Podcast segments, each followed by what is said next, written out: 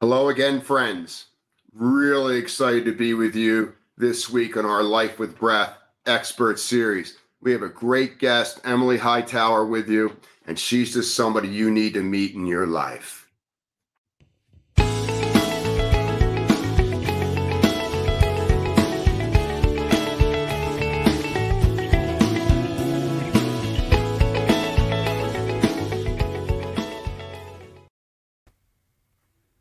Hello again, friends. Hi. Always great to be with you. This week we have someone who has been around the block a few times, knows a lot of Eastern techniques, utilizes a lot of Western techniques. It's kind of a global approach to what's going on in our life. Welcome, Emily. Thank you. So good to be here. Oh, it's great to have you. I have this bio I'd love to read, if that's okay. Sure. Emily Hightower is the founder of Intrinsic and an educator at SHIFT. Emily faced severe trauma as a teenager, including her mom's traumatic brain injury and her dad's suicide. At risk in her teens, she found a healthy outlet in outdoors and spent her 20s chasing rivers, skiing powder, and working in the wilderness as an EMT. In 2001, she discovered pranayama yoga and has trained in the healing arts ever since.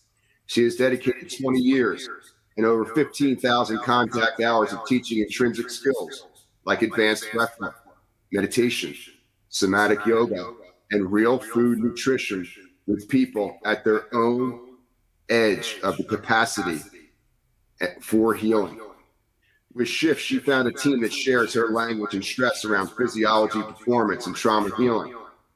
There, she hosts her skill of stress, breath, and physiology course, monthly webinars, daily training support, and private coaching. Emily works with combat veteran groups in the U.S. and abroad. She coaches teams in adaptive care units and is trained in active duty frontlines EMS services, substance recovery groups, and in athletes. She has worked in neurology clinic and lives and lives to find the root causes behind modern disease. She blends Western medical background with her Eastern healing arts training and sees no distinction between healing and performance. Woo, catch your breath, ladies and gentlemen, on that. That is a life lived. That's going on all the rides. I love that. so before we begin this dynamic dialogue and see where you can take it today, let's just get centered. Let's connect with our breath. Let's kind of see where the rubber hits the road today. I'm going to be leading three different experiences all at once. You choose which one's right for you, ladies and gentlemen. It begins with posture feet on the ground. Men, feet parallel. Ladies, if your feet are on the ground, splay your toes out slightly, opening up the pelvic bowl. Press your feet firmly down into the earth and notice how you engage the lower body. The spine comes straight. Let your eyes close and become aware of your breath. Ocean sounding breath in the throat. Just a simple level one experience. It's extremely powerful. Slowing down the inhale with the ocean sound, slowing down the exhale with the ocean sound, and just letting the exhale be longer than the inhale for now.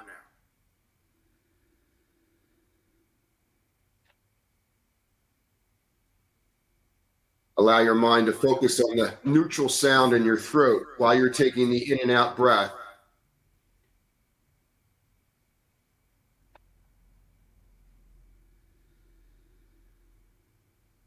You want to stay with this level one for a few more minutes, that's fine. You want to bring up a little more energy, after the inhale is complete and you can't inhale anymore through your nose, purse your lips like a bird. Take in a rapid inhale into the top of your lungs. Hold the breath in. Pull your chest open. Drop the shoulder blades.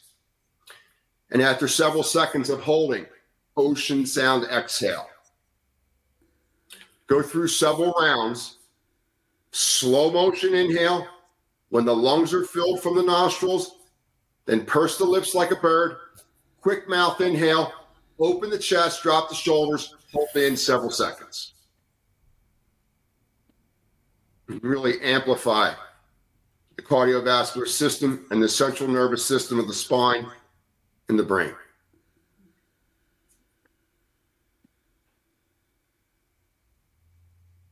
Let the energy reveal to you what it wants to reveal to you in its own time. If you're comfortable right here, great. Or shift back into level one. For those of you that want to go to level three, keep the same technique on the inhale 90% through the nose, 10% through the mouth.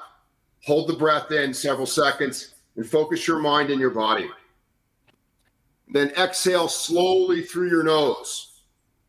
And when the exhale is complete, hold the breath out and pump the solar plexus out and in rapidly, like you're doing mini sit ups.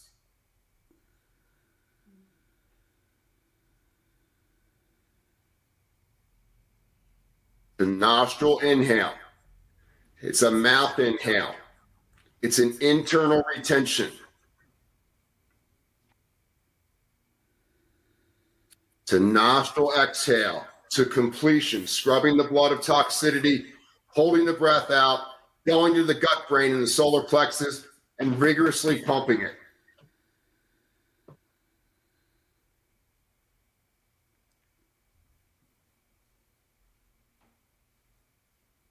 One more round, ladies and gentlemen.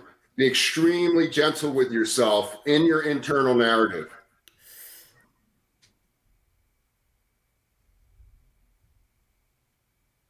when you're pumping the belly on the exhale, try to find a rhythm to it that just takes you deeper into your emotional intelligence, deeper into the feeling world, and become sensitive to its gift.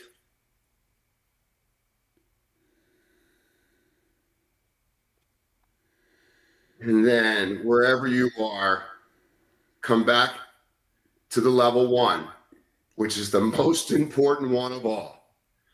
Super smooth inhale, super smooth exhale. Feet are pressing into Mother Earth, spine is straight, face is soft. And just begin to turn on your entire body. Settle the mind and know that without any doubt, the best days of your life haven't occurred yet.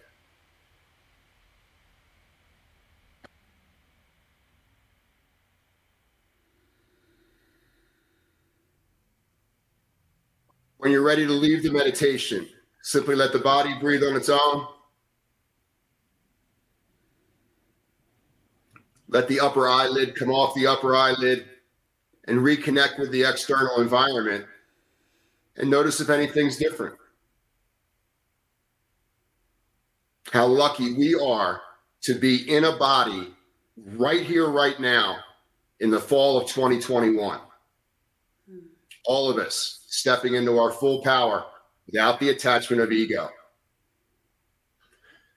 My heart is so full today because I have an opportunity to share with everyone this amazing, amazing human being who inspires me on such a deep level for many reasons. Number one, the skill.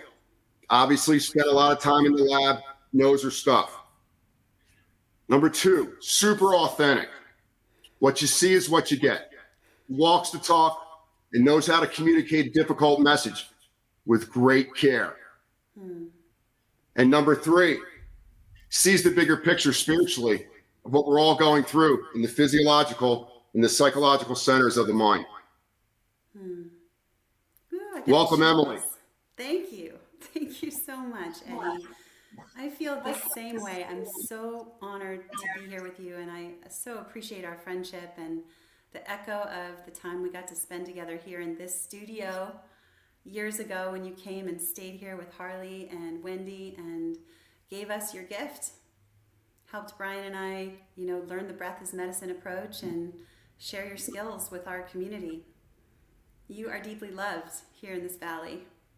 Well, thank you for that. You know, I remember that I was uh, lecturing at the Aspen Brain Lab and I ran into Cheryl. Uh, Bartow. Oh, oh, yes, owns the ranch. Yeah. and uh, she said, "You were great, but you've got to meet this Emily Hightower, who I know up in Carbondale, Colorado." And I'm like, "Yeah, that sounds great. You know, how, where do we meet this Emily?" So everything was connected after the conference, and the next morning we we come over to your house, and we just had the studio. Brian built a studio in the backyard, and we had this amazing group of of people together that you guys had put together. It was a really special morning. Mm-hmm. Uh, it was something that I still remember. Just the yearning of the spirit, the, the yearning of the mind to learn more, and the willing to go, you know, to being game for all of it. Absolutely. Well, you bring big energy, and uh, I would say the same about you your authenticity and just ability to connect. I remember from that first meeting um, being struck by the depth of your physiology knowledge. And mm. you were the first teacher to really highlight for me the chemistry of the neurotransmitters in the lower lungs. And yeah. really to make sense of that it's not just getting a deep, slow breath, you're actually shifting and altering the chemistry in your mm-hmm. brain. Mm. I already had a lot of you know physical understanding and intellectual understanding of how breath and full even deep breathing can support all kinds of vital processes, but the, the chemical nature there in the neurophysiology, you were the first teacher to really show me that. And um, it's been a gift for all the veterans I've worked with since. I wove that right into the program at Camo and just, it really helps us understand like this is science. This is something we feel, but it's also something we can know and understand. So thank you for that. Well, thank you. I, I appreciate that you know, after that first Sunday, we had that experience and there was some synergy there. And I remember I came back next year and, and you and Brian opened your house up. And uh, the first thing I remember is Friday night, you had this amazing uh, feast where you guys had gone out and, and, and had a kill. And then you brought in an amazing chef to do this amazing, because the breathing is great, but nutrition's a big part of it too. And you could just really feel the love in that meal that, that you and Brian and Lacey had all put together for us. Yeah. Well, there you there you have it. We're, part of what I'm loving about this time is breaking through some of the stigma mm-hmm. and evolving these practices for what we need today. And I'm so eager to talk with you all the time, but especially on this topic of you know taking something like pranayama yoga, which was secularized, right? It was it was mm-hmm. shared with an elite few for so many thousands of years. People that could study this in India, men who could study it in India, and to recognize that we are evolving that study. And why I'm thinking of that with the nutrition piece is, you know, it's not conventional in the yoga world to harvest your food in the forest through hunting. We are mm-hmm. hunters, and that's maybe very controversial for some yogis out there that I deeply respect for their practices around ahimsa. Mm-hmm. That is our ahimsa practice, and, and that's a whole big, juicy conversation to have. But thank you for seeing our intention with that and receiving, you know, this is the way that we live and choose to live intentionally.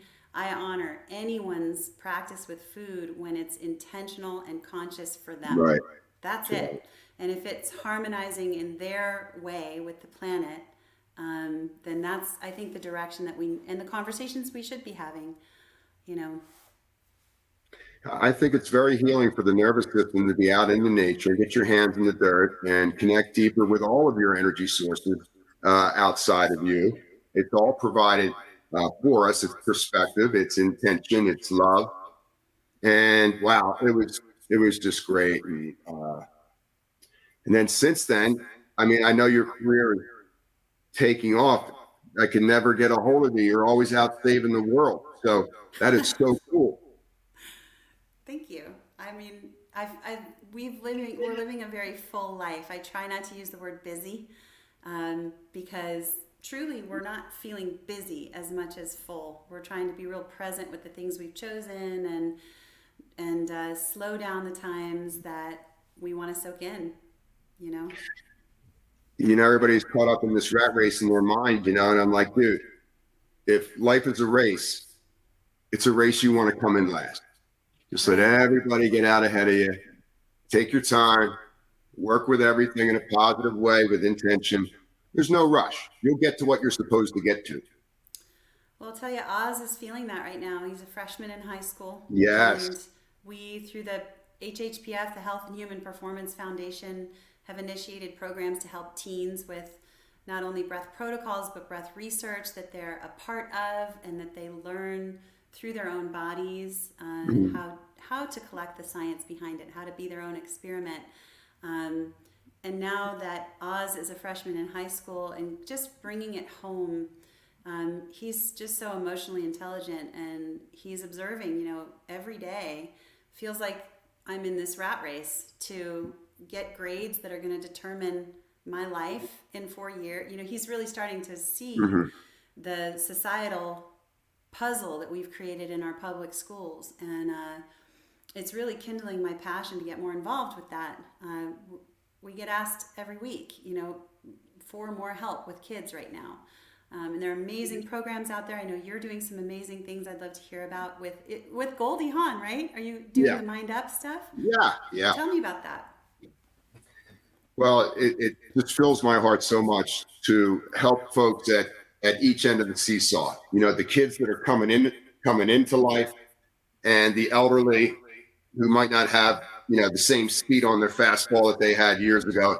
You know, supporting those bookends is what really turns me on. I mean, I love what I do with everybody in you know in the, in the center of their life, but taking care of the kids, it just makes us feel like we're really planting some stronger seeds in these children at a younger age where they can harness their sensitivity to bullshit and and try to transcend it at a younger age rather than host it or be a hostess to it through your teenage years right and to be honored for their physiology if they're having yeah. anxiety and uh, feeling tension and frustration and depression and stress that that's not because they're broken that those are mammalian reflexes that they're given. Mm-hmm. They're gifts that they can tune into and use, and to honor, really ask them what they're feeling, what it's telling them about the situation.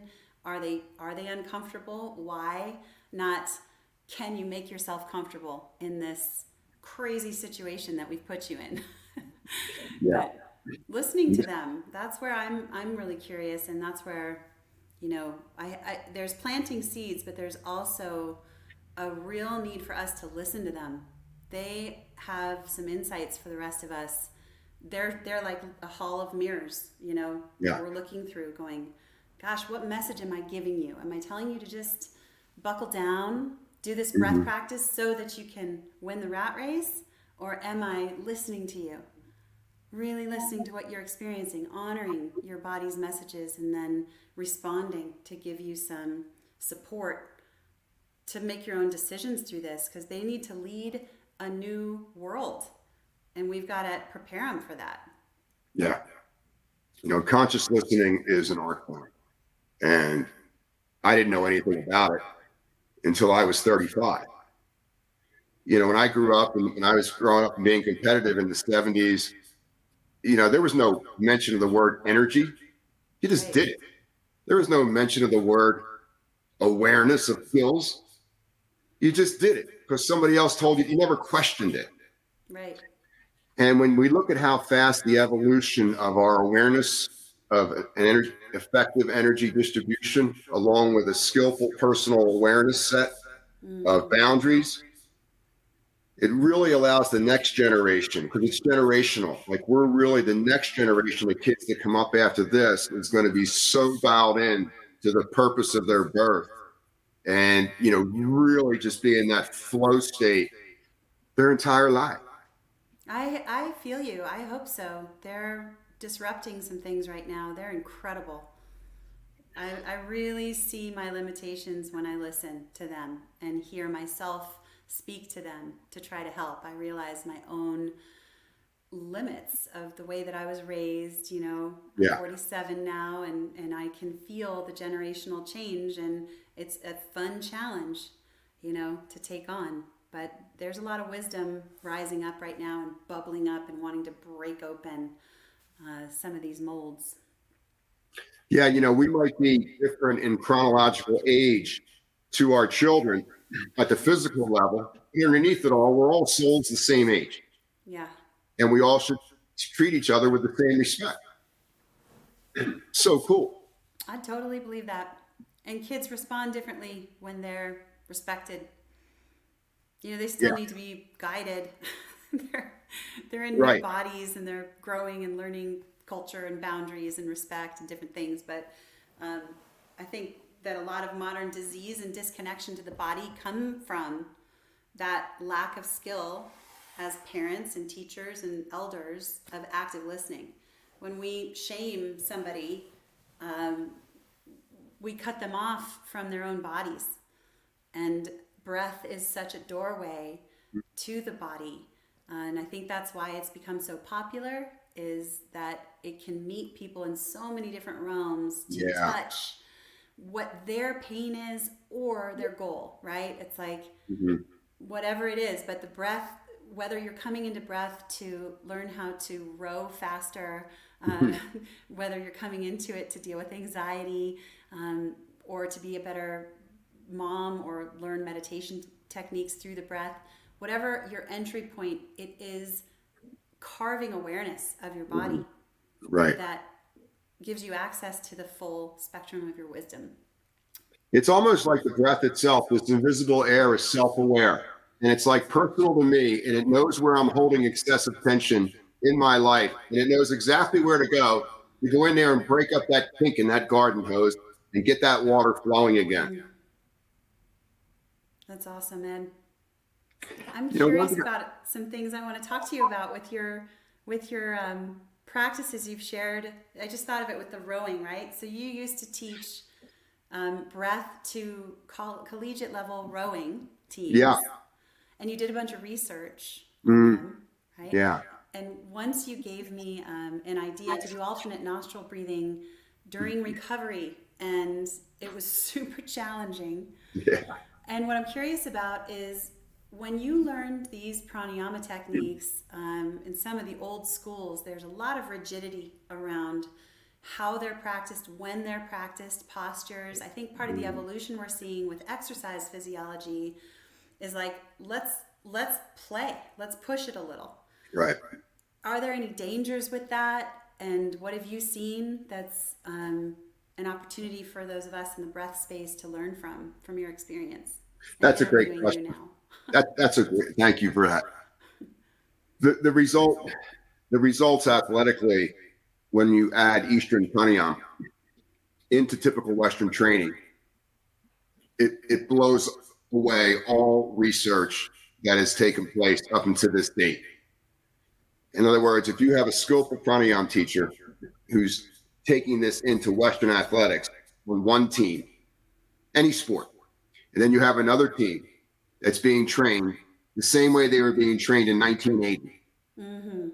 The team that's training with the breath today in 2021 will always eviscerate the 1980 oh, team. Yeah. Oh, there's no doubt. From an energy perspective, you will get stronger as your event unfolds. You will not get weaker physically, which means you will not get weaker mentally. So you're dialing in deeper and deeper into yourselves as your event unfolds with a lower heart rate, which constantly keeps that mind tied onto the body and the body tied onto the mind where you can be in control. But for me, the teacher, my primary teacher was a man named Yoganand. And he was extremely powerful. And one of the things that I took from him early on was that this pranayam needs to be super respected. Mm-hmm. You don't do it to show off. Mm-hmm. You don't you don't do it for greed. You don't use it for any nefarious reasons at all. It is the most powerful source of energy and awareness evolvement that's available to us in human beings and distributing it with great care and knowing that less is more as you bring up prana levels yes. and physiology levels drop in the sensitivity and prana levels begin to take on the brain's ear and eye so i was always really laid back in regard to how i presented things to people you know trying to be as gentle as possible with it because I knew it was super powerful. And we want to build the psyche in a healthy way. We don't want to get it to, you know, one step forward, two steps back. We want to two steps forward, hit the brakes, two more steps forward, hit the brakes. There's no stepping back. Yeah, just integration time and sensitivity. And I love the way you talk about that. I mean, this is what we're doing at Shift every day with athletes. And yeah. I think that um, every day the results are just profound on, on people's personal practices and training, but also athletes that are testing themselves in realms where they have a metric that they can look back, whether it's team sports or individual, to say, wow, this is the difference maker. But yeah. um, to respect it like that is part of the bringing pranayama to the West piece mm-hmm. that's really, really essential is to say, like, just the way you said it, less is more. Let yourself feel. It's not about the outcome, it's about the, the learning and the connection and what you can curate within yourself through this tool that requires sensitivity, it requires time, mm-hmm. and it requires a real presence, which is the practice, right? It's presence. Right. And that's what I want to really share with people that are here to learn more about pranayama in the West is like it's going to work on you. right. It's going to do its magic. You don't need to force it. Mm-hmm. Yeah. And, and yeah, you don't need to sell it. You don't need to show show some result from it in order to feel it. You just have to work with it patiently. That is so well said. You know, it's about creating communication and keep improving that communication, even though all of your benchmarks and boundaries might be falling away in a split second, but you still have your hands on the wheel. You're in control of where you're going, and you have complete command over the accelerator and the brake. Mm-hmm. So you tap the brake from time to time so you don't hit the wall at 90 you know, no one's going to learn then because you're going to have to spend so much energy to rebuild your infrastructure because temporarily you're going to be just separate from yourself, and it's very scary yeah. uh, when you've gone too far. You know, and the pranayama itself, when you think about it, no matter what you're doing, at the deeper level, what you're really asking is you're asking different questions about our normal subconscious perceptions that we use as benchmarks as we move through the day rather than constantly searching for answers and hanging on to those answers, because that made me feel good last year. The pranayama will take you beyond the answer and it will lead you into different inquiry or different mm-hmm. questions. And sometimes you just want to know two plus two is four. I get it. You know, my energy's low. I just need to hang on to that today. Yes. You know, but other times you're like, why am I here? Yes. Why am I with my partner? Why am I working with this man or woman? why is this person in conflict with me? You know, the whys are great because the pranayam is all about the hows. That's awesome.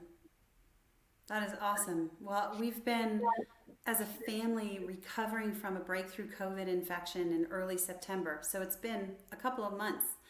And it's humbled me in my practice, in my breath practice, it's not been terrible. We're, we're very lucky. We didn't get mm-hmm. super sick, um, but we've had lingering symptoms, and so many people have reached out for help mm-hmm. with respiratory long COVID symptoms, and it's the first time in a long time that I've needed my breath practice for my own deep healing that wasn't psycho emotional. Right? There's been performance working with breath for performance gains and elevating consciousness and moving energy and reconnecting to my metabolism. There's been all this great stuff, and then COVID. And then all of a sudden, I've got these symptoms. And what every time that I feel a new thing in my body, I instantly feel for the people that mm-hmm. I've worked with who mm-hmm. have had much worse conditions where I've tried to help them and it just humbles me right to the ground of like, man, I can't believe I tried to help somebody who had tissue damage from burns. And yes, it's helpful, but the, the compassion that I feel with breath limitations, I'm, st- I'm at about 80% now mm-hmm. of my lung capacity and my expiratory speed. Mm-hmm. Anyway, um, I think that when we can learn breath skills at that edge of trauma healing, physical or emotional, it, it's such a helpful tool because it asks us to be with what is. You mm-hmm. you can't be anywhere else if you're mm-hmm. really in the breath. And once you're with what is, there's much less suffering. Yeah. Is what I'm rediscovering for myself. It's just humbling. Yeah, it's interesting when something comes out of left field and we we begin to become temporarily uh, in that toxicity remove removing mode, and we have to slow down a little bit out out of our normal pace that we go through during the day, and how much the ego vehemently you know hates that you know because it likes to move at a certain pace, and it's like, hey, when you strip it all away, the body's in charge, and the body's going to get what it needs first and the ego can come kicking and screaming and do all at once. But at the end of the day, it's not like you can stop this. It's going to get out on its own. And it'll tell you if you don't listen. Right. Really quickly. That was probably our biggest symptom is every time that we pushed our bodies, it would flatten us and we, it would just pull us way, way back. So gripping to that outcome or that answer or trying to find the right breath Mm-hmm. You know, what's the right breath that I could prescribe right now to like fix this? All that is ego also. And it all gets stripped away. And then there's just this like deeper listening to what the body's telling you it needs. And um, yeah, so that's that's where I think we're going to learn a lot about breath in meta-analysis as more you know data comes through about different cases with this thing I think there's a lot of research that needs to be done and a lot to learn about how breath can support healing through this virus. It's funny, you know, all the programs we've done since, you know, for the last two years, and uh, you must have had the same experience, you know, where people they they they come into your program and you teach them your wisdom and you share the experiences with them, and then when they get done, it's like, well, how come any of this isn't on the national news? where people can instantaneously learn how to take care of themselves. I, I, I don't get it. Right. No, it's it's uh, really frustrating that the conversation hasn't shifted towards health on a lot of levels. You, you know, I live to disrupt that disease model of healthcare and fitness. You know, this external model of like doing fitness for, for certain external gains or going shopping for your health.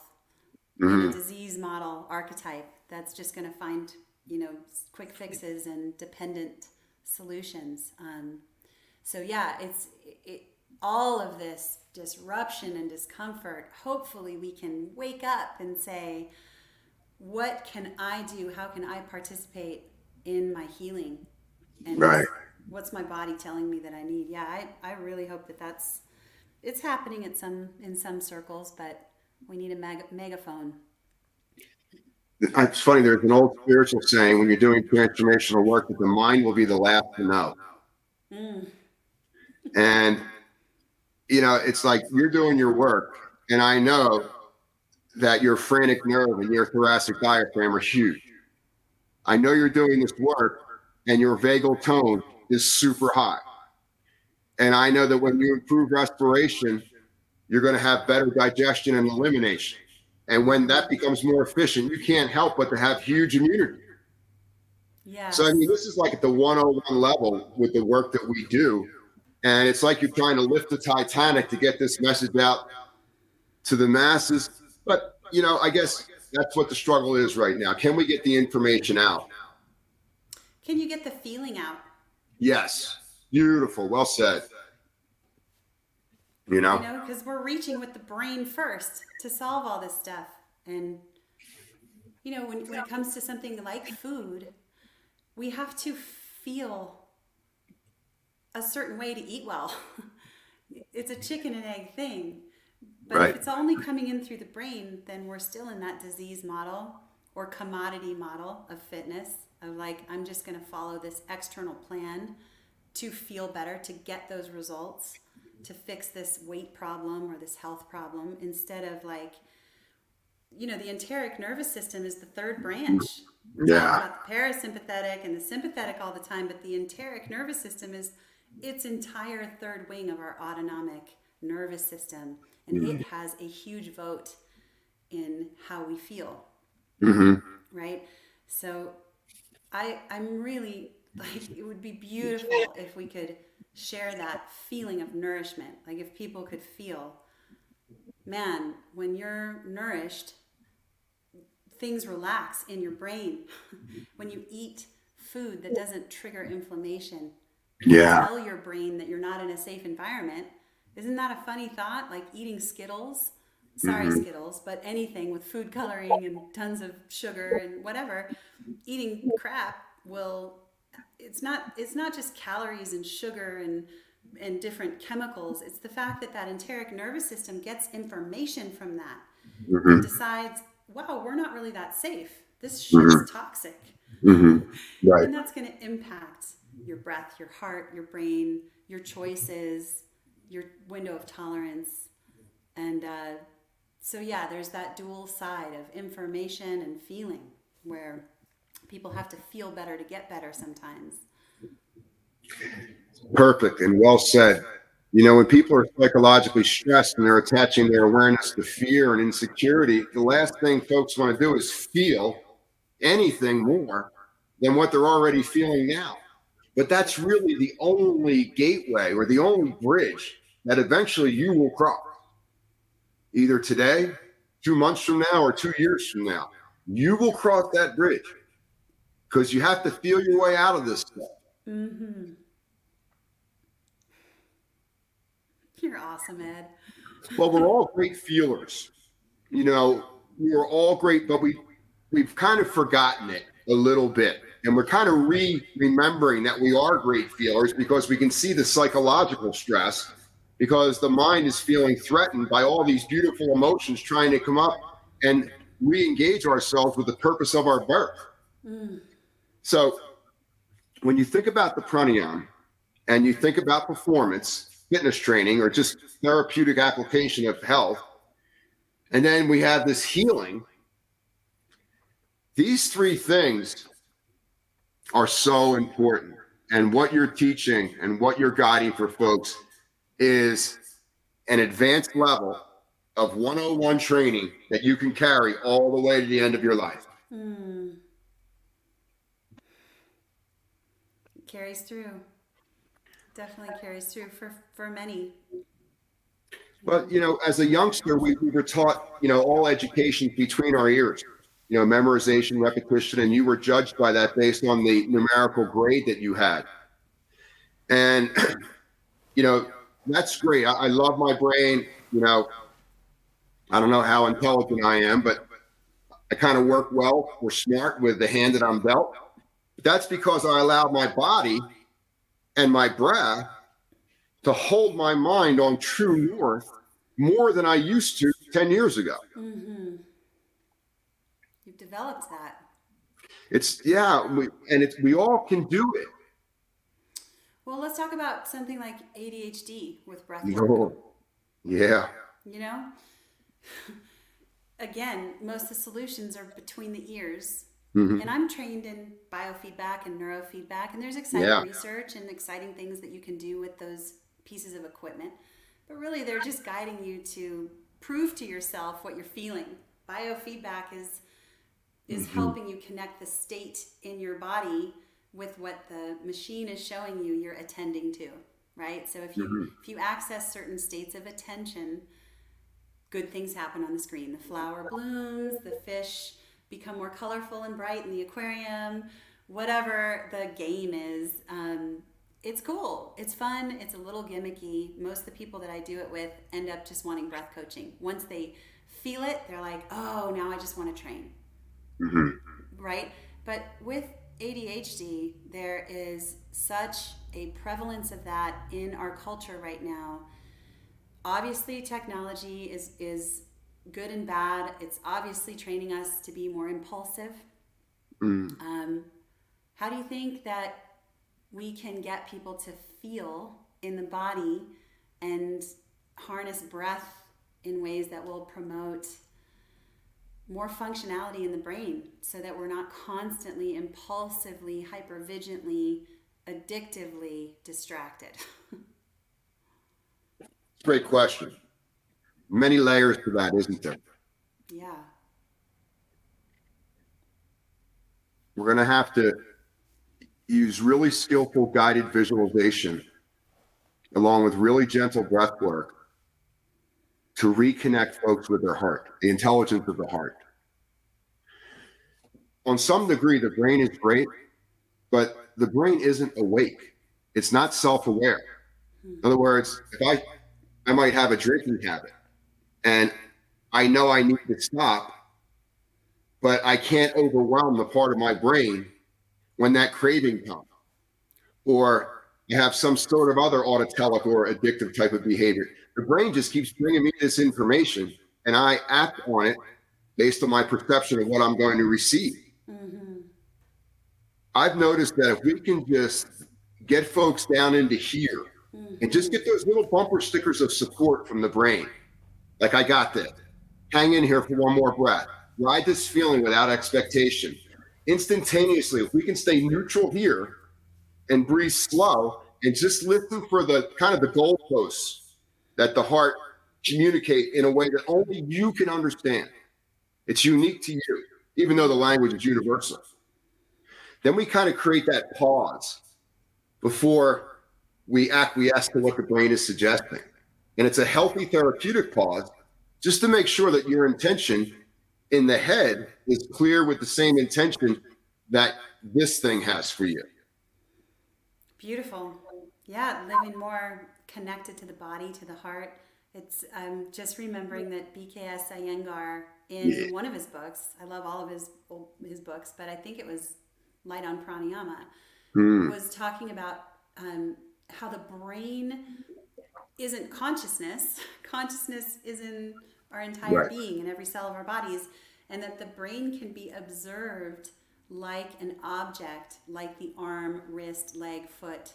Mm-hmm. And that in some pranayama practices, you can practice shrinking the brain into the back of the skull like an mm. object and feeling the breath move like a straw past the brain right down into the heart. Mm. Like just let it be this little, little object that's not ruling everything.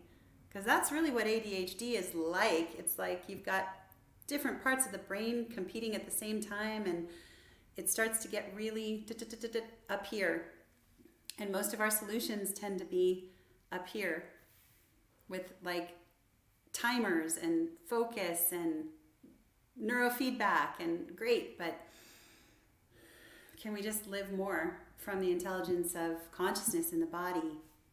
Um, not to oversimplify it, but I just think that that is a profound opportunity for people that might be struggling with that or have kids struggling with that to pull ourselves out of this just mucky um, place that is endemic to our society right now. I don't think that's simple at all. I think what you just put out there is beautiful and it covers a lot of ground. And I think what people are searching for around the ADHD is simplicity, not complexity. Right. And if they have a, a simple three step process that they can practice for a week and then come back and see you next week and get another three step process, in 90 days, we've made a substantial shift in how the mind's responding to the nervous system stimulation. Mm. I feel like ADHD, when I read the symptoms, I have it, right? Like when you read the symptoms, it just feels like modern life.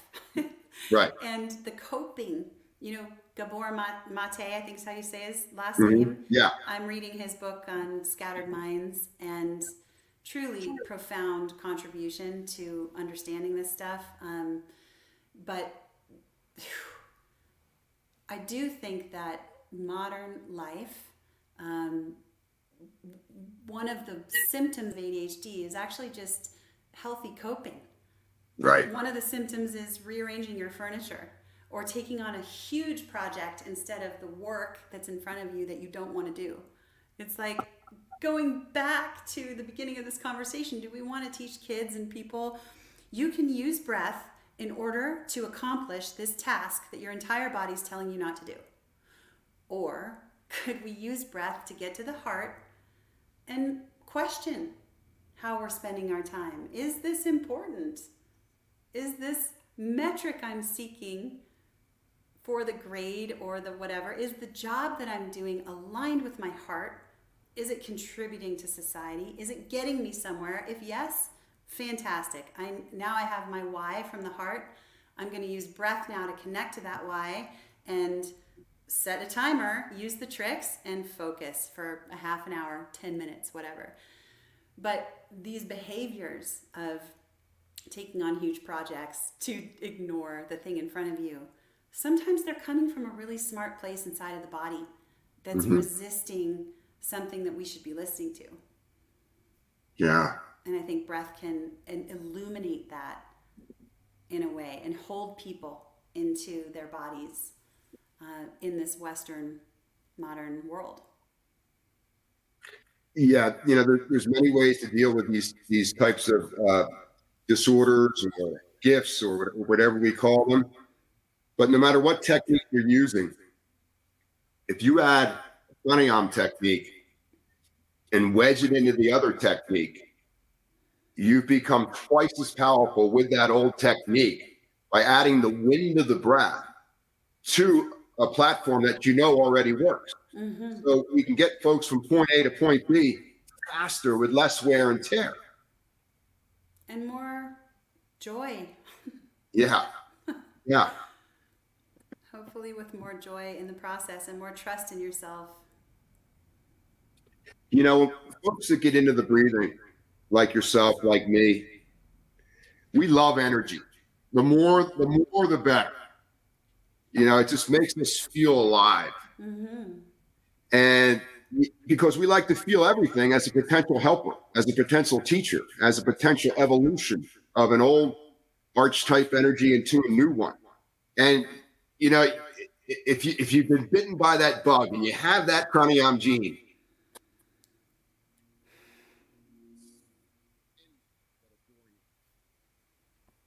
I just lost your audio for some reason.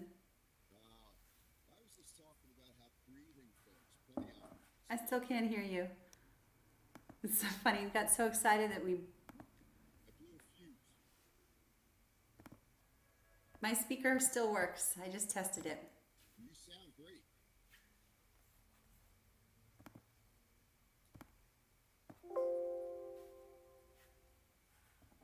Right during the pranayama genie, pranayama jumped in and pushed some buttons telling us to breathe. So if you guys are still listening and watching while we fix audio, let's take a couple of ujjayi breaths.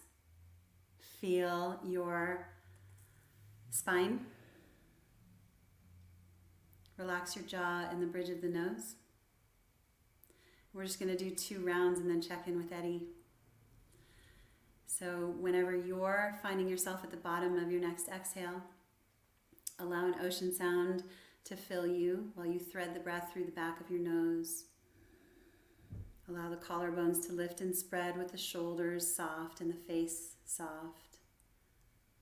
And then as you exhale, keep the heart shining and allow the air to reluctantly and gently leave you to the bottom. And just repeat that one more cycle, listening to your own cues from your body telling you how and when to breathe.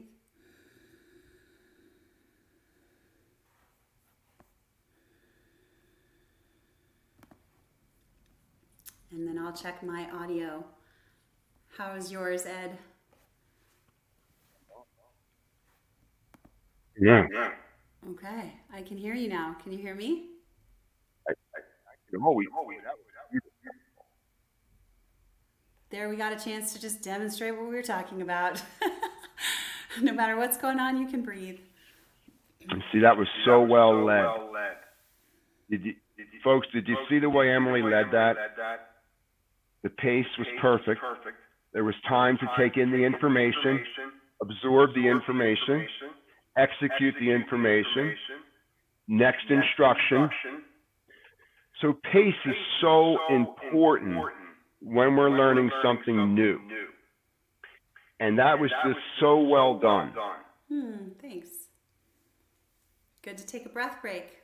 yeah. Yeah it works every time it's tried. yeah. It's a, it's a funny thing. Well, it's it's really rewarding to see people who may never have found it otherwise in these communities I get the privilege of working with light combat veterans and teens and neurology patients and and the athlete group is so keyed into it right now. Mm-hmm. That's really fun. That I'm learning so much from these just powerful athletes that are willing to play with this stuff and share. Um, but again, to to really share it with people that might never have found it um, just because they probably wouldn't go to a yoga class. At least that's what they've told me. Like, I never would have mm-hmm. done this. Or I breathe all day and I have to learn how to breathe. how many times have you heard that? So, yeah. It's, uh, it's an epidemic of opportunities missed. You know, our athletes unbelievable willpower, genetic gifts, uh, grace, willpower, but they're wounded too. And, and how do we tap them in? to the wounds so that they can see themselves fully in the compassion and competitiveness merging together each time that we train and compete?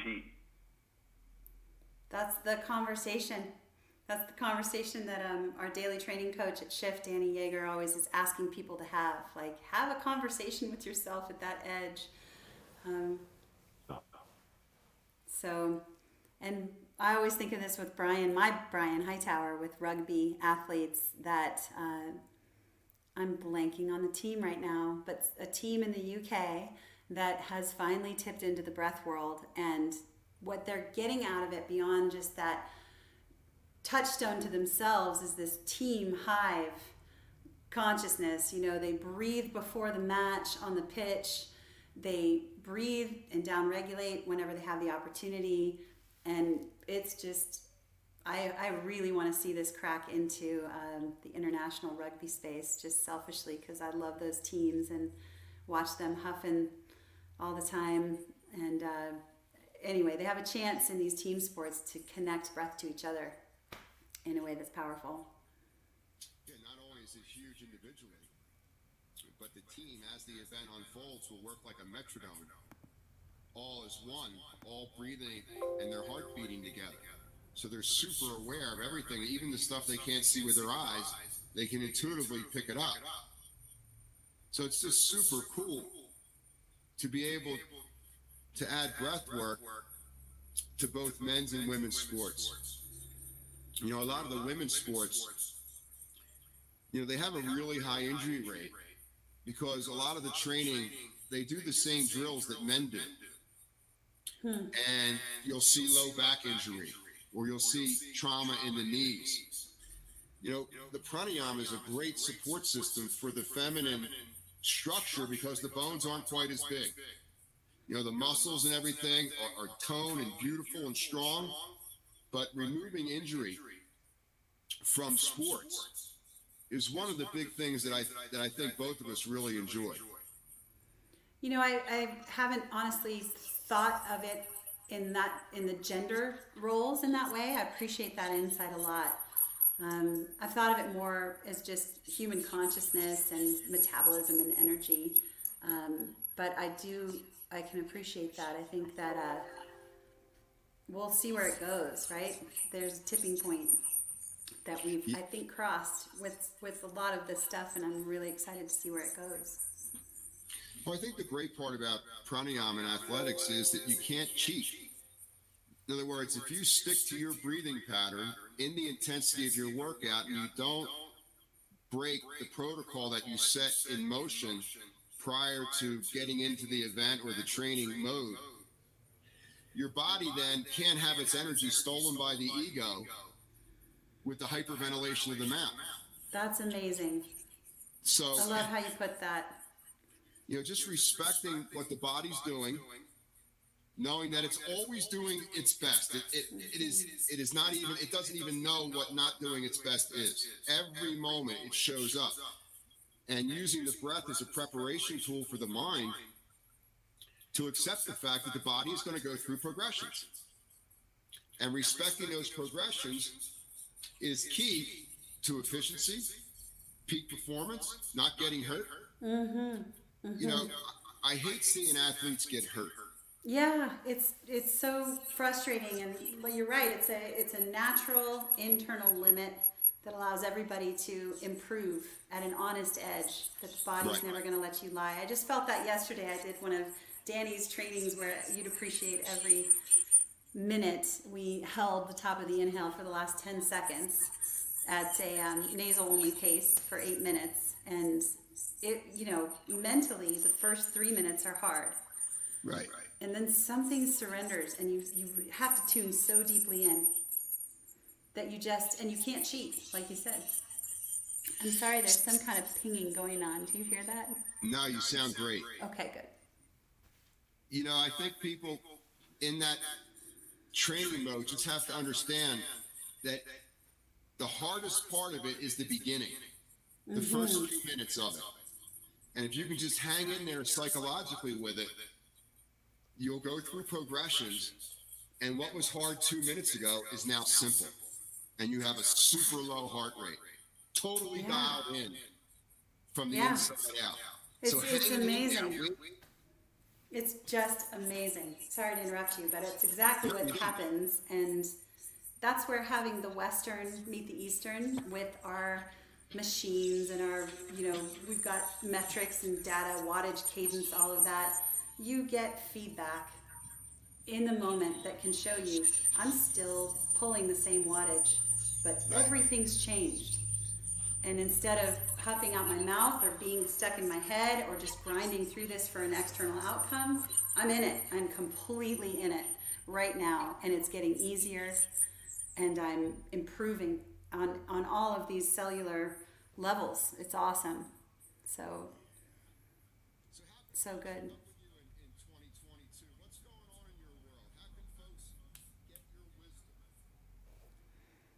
I lost audio, Eddie. Did you ask me what I'm what's going on in 2022? Yes. 2022 is a big year. Um, Brian MacKenzie, who I work with at SHIFT, has moved here to Carbondale. So we are working more closely together, and we've been um, building through SHIFT this N equals one exposure experience that's so much fun. It's such deep work. Um, it's a real fusion of what I've been doing with trauma healing and deep pranayama work and yoga nidra and Brian's work with elite athletes and corporate leaders and thought leaders and just really pushing into exposing ourselves intentionally to stressors. Um, not like Navy SEAL training, but more like, you know, we're, we're going to push some intentional edges and coyote teach and be creative to get people to feel and meet themselves and then use the tools to um, enhance their connection to their response. So we've led a couple of those retreats that were just deeply, deeply rewarding. Um, and beyond that, skill of stress course and monthly workshops and private clients. Just loving my private clients are like just my treasure time where I get to do that one on one, you know, deep work with people and see the transformation on a more intimate level. So that's that piece. And then my boys are just like big Brian Hightower. He is regenerative farming now. Um, so he's deep diving into healing the planet through food. He's an outdoor education coordinator for the farm where he works with the land trust here. And so he'll be teaching students in our public schools about soil health and regenerating the land and carbon capture. Um, and Ozman is just, you know, riding his bike to school and figuring out modern life, one breath at a time. That's where we are. So there's a lot of ways people can work with you in 2022, and I wholeheartedly want people to, di- to dial into what's going on with you guys and your teams that you guys have created. You're just doing world class work with folks across the board, whether it be athletics or whether it be healing uh, training. So there's a wide base there that folks can work with you with. And who doesn't want to go to Carbondale, Colorado? It's one of the great American treasures.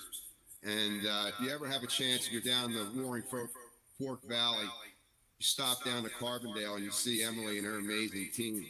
Thank and you. you will be grateful.